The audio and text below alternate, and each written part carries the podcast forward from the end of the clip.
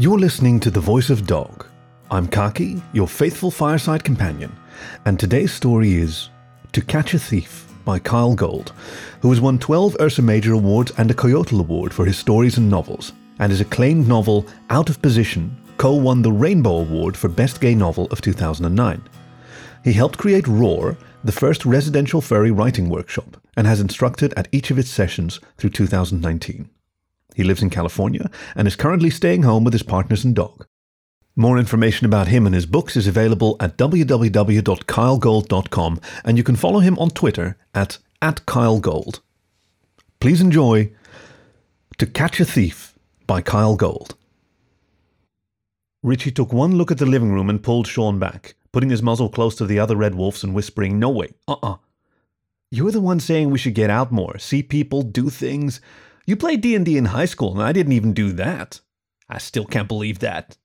I don't like dice, Sean said, but you should be used to it. We had characters and rolled dice, that's it, not. He gestured towards the living room. The large wooden table covered in sheets of paper and dice, the large butcher paper covering the walls with crudely drawn brickwork on part of it, with small creatures drawn in holes in the wall, trees and bushes on the rest, and the four people sitting around the table. The lynx at the head of the table behind a brightly painted screen wore a bright blue cloak over a tunic that had clearly been made for a Renaissance fair, and he was the most subtly dressed of the four. To his right, a porcupine wore a studded leather breastplate with shoulder guards and what looked like an old timey leather football helmet. Next to the porcupine, a large jaguar sported a chainmail shirt over which hung a white cloth with a hand painted red cross on it, and turning as he led them in was a rat in a purple cloak and cloth pointy hat that kept falling down over his eyes. Guys, Perry the rat said, this is my ex Sean and his boyfriend Richie. The lynx and jaguar said, hey, but the porcupine grunted, well met, friends. And this, Perry continued, to Sean and Richie this time, is our paladin Maka, our barbarian Philip, and our GM Alamar. The two red wolves raised paws. Hi, Sean said. Thanks for letting us join your game. We're short players ever since Rob and Letty started dating, the lynx, Alamar said. You guys want their characters or you want to start your own? Let's just dive in, Richie said. We'll take their characters. Told you we shouldn't have let a girl in the group.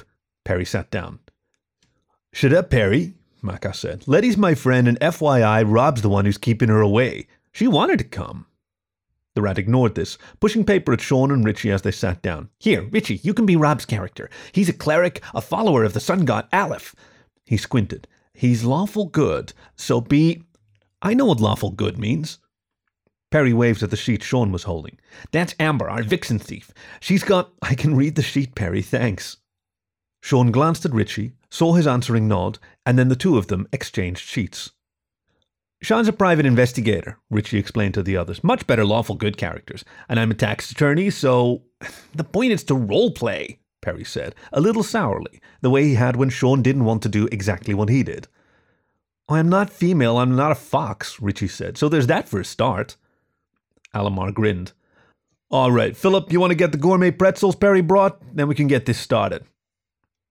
Gourmet pretzels? Sean asked, while Richie studied his character sheet. Oh, yeah, Perry said. They got this blend of spices on them and they're crispy but not hard as a rock. I swear, you try these, you're off regular pretzels. They cost like three times the normal bag, but they're so worth it. The porcupine reappeared in the doorway he'd left through, still talking in his barbarian voice. I see no provisions. Are you certain you brought some? On the counter. There is nothing on this counter. What? Perry jumped out of his seat. Which one of you took them? Settle down. Alamar got up and followed Philip back into the kitchen. Perry fumed, pacing next to the table. Those pretzels cost like fifteen bucks. They're imported. I'm sure they just got misplaced, Sean said, reaching under the table to pat Richie's flicking tail and reassure him that Perry wasn't going to completely freak out. Richie was a steady guy, but he didn't know how to act around people behaving erratically. Then Vegas was a really bad place to set up business, Sean had told him, and he'd already been a little worried about being around Sean's ex. Maka, the Jaguar Paladin, looked up. Yeah, he said. Dude, we can buy pretzels. Why would someone steal them? To be dicks! Perry waved toward Sean. I get to bring friends, and you guys don't like that, so you're trying to make me look like a jerk. You're doing a good job of that all by yourself, Alamar reappeared, followed by Philip. I don't know what happened to the pretzels. I saw you put them on the counter, but they're not there now. This is bull, Perry raised his voice, and Richie reached for Sean's paw under the table. This is. Settle down. Sean spoke a little more sharply than he wanted to, for Richie's sake. You! The rat lit up and pointed at Sean. You solve crimes and stuff, right? Okay, solve this case. Richie relaxed with a short laugh. The case of the missing pretzels? Guys, Alamar said, really, it's not a big deal. I gotta go in a couple hours. You really want to waste our time on this? You've got a big negotiation with the Wizard King to think about. I want to know which one of you jerks took my pretzels. Perry folded his arms. Sean leaned over to the lynx. Fifteen minutes, he said. It'll make him feel better if I at least try. You should be able to get over it, Alamar sniffed, fluffing out his whiskers. You dated him. Can't you calm him down? Oh, when he gets like this. Stop talking about me like I'm not here, Perry snapped. Sean, find the thief. I'm the thief, Richie said, trying to be funny, but only Sean laughed. You couldn't have done it. The rat dismissed him with a wave. You and Sean both. I saw you from the time you entered the house. It's one of these three. His fingers swept across the jaguar, the porcupine, and the lynx. All right, Sean said mildly. He reached into his pocket for the deck of cards, though he hoped he wouldn't have to deal a layout in front of Perry's friends. Did any of you leave the room in the time Perry left to meet us down at the parking garage? That was, what, 15 minutes? Alamar studied the boards in front of him as though the mystery were a module he was running. I went to the kitchen to get a Coke. I went to the bathroom, Maka offered. My people grow a calming herb. The porcupine mimed smoking a cigarette. I left the shelter to partake, to steady my nerves for the coming battle. So, two of you were in the kitchen with nobody seeing you. Sean rubbed his whiskers. Actually, Micah cleared his throat, the bathroom's off that hallway and it comes around to the kitchen through another door. I could have gotten into the kitchen. Sean tilted his head. Did you? No. The jaguar rubbed his paladin's shirt. Did any of you take the pretzels? He turned to the lynx and porcupine. No, Alamar said. Nay. The porcupine stared at Richie. I leave thievery to the thieves. Give me an axe and a skull to bury it in. Great. Okay. Sean leaned back in his chair, his fingers riffling the cards. I guess we could search the house, but that still wouldn't tell us who moved the pretzels from the counter. Someone who wants them all for himself, Perry said. Dude, the jaguar glared. Just the motion of riffling through the cards calmed Sean. All right, he said, let's talk this through. Richie? Hi, what? His boyfriend had picked up a 20 sided die and was rolling it between his fingers. Just help me talk this through. Sean took a breath. Maka? The jaguar nodded. Maka's right. Any of you could buy the pretzels. So the motive can't just be to have them. Someone wanted this gathering not to have them. Why? What's different this time? Richie asked, and then answered his own question. Us. Someone didn't want us to have the pretzels? I don't think that's it. Sean looked around the table. We're replacing someone. A couple of people who were friends of everyone here. He looked at the jaguar. But you specifically, right? Maka nodded. I brought Letty to the game, but Philip brought Rob. We all like them both. They are indeed valiant comrades, but they embark now on a greater adventure, Philip said. Yeah, they're cool. Alamar rested his elbows on the table. I hope they come back. Sean regarded the lynx thoughtfully. If they do come back, though, you could put new characters in for us if we wanted to keep playing. You control the game. You wouldn't resent us being here because you could have just told Perry that you didn't want us here. Had you all talked about us having new characters like you said when we got here? No, Perry said. We said we needed someone to play Halbert and Salayo, and I said I had two friends who were cool. So, Sean went on, if you wanted to keep these characters aside for Rob and Letty, all you had to do was tell us to roll up new ones when we came in. You didn't have to ruin the night. I worked on this game for hours. Alamar frowned. I want you guys to get to the freaking Wizard King already. I've got so much cool stuff planned. Right. Sean turned to the porcupine and the jaguar. So, if the two of you. He started to think about how to question the barbarian in his own dialect, and then had an idea. He took his character sheet and leaned into Richie, talking low. I have some spells listed here, he murmured. Are any of them like truth telling spells? Oh, let me see. Richie scanned the sheet. Yeah, there. You have penetrating gaze. If you look into someone's eyes and cast that, you'll know if they're lying. Okay. Sean turned to Alamar.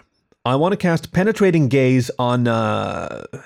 He leaned over to see the name on the character sheet in front of Philip and saw with some amusement that it was Philip. Well, that fit at least. I'm Philip.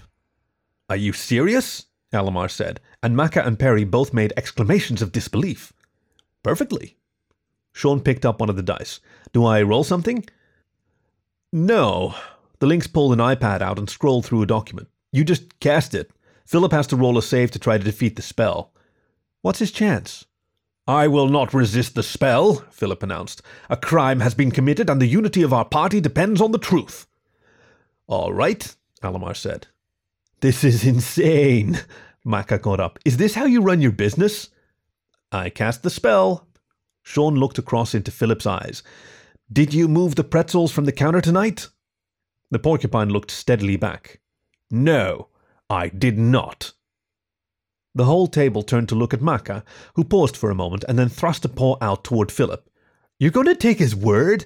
The guy who can't even let us call him by his real name while we're playing? He lives in a damn fantasy world. Maybe he calls pretzels hard bread or something, so technically he didn't lie to you. That's sort of the point. Sean leaned back. He's a barbarian. He said it himself. He leaves thievery to the thieves. Once I figured it wasn't Alamar, it sort of had to be you but I thought it might be nice to point out why. It still could have been Alamar. You haven't proven anything. Perry jumped up again, standing on his tiptoes and even so coming up a few inches short of Maka's height. Give the pretzels back, you dick, he said. Hey, Sean said. Look, let's not get all worked up. Maka, if we roll up new characters so Letty and Rob can come back, will you give back Perry his pretzels? I told you, Perry, Sean said. Maka was just looking out for his friends. If he gives back the pretzels and apologizes, will you let it go and chill out and enjoy yourself? No! The rat kicked his chair back. Why do I always have to be the one to forgive people? Because it's the right thing to do. Alamar peeked over his screen. And besides, if you chill out and let it go, the Wizard King just might reward you for your good nature. Perry stopped, tail twitching. And maybe punish the paladin for stealing? Alamar and Maka exchanged a look. The Jaguar sat down heavily in his chair. I'm sorry, he said. I just didn't want their characters to be someone else. They might still come back. The whole table relaxed. Perry sat down too and opened his mouth, but Alamar spoke first. It's very noble of the paladin to admit his mistake. Now, why don't we let him get the pretzels and then you can start your negotiations? And maybe you'll run into two new party members when those are done. The players shuffled sheets, all of them eager now to dive into the fantasy world where they only had to worry about monsters and bandits, not hurt feelings and jealousy. Richie elbowed Sean and showed him a piece of paper on which he'd written, You're pretty good at this, and added a little heart after it, which made Sean reach for the other red wolf's paw and squeeze it. Soon enough, the pretzels were retrieved, blank character sheets brought out for Sean and Richie, and they were rolling dice while Sean listened to Alamar weave the story of the old and frail Wizard King who needed a brave party of adventurers to take his offering to the underground lair of the Dragon Queen. The dice felt heavy and awkward to Sean, but he rolled them anyway, and in between rolls he held himself to the pretzels, which really were remarkably good. This was To Catch a Thief by Kyell Gold, read for you by Khaki, your faithful fireside companion. Thank you for listening to The Voice of Dog.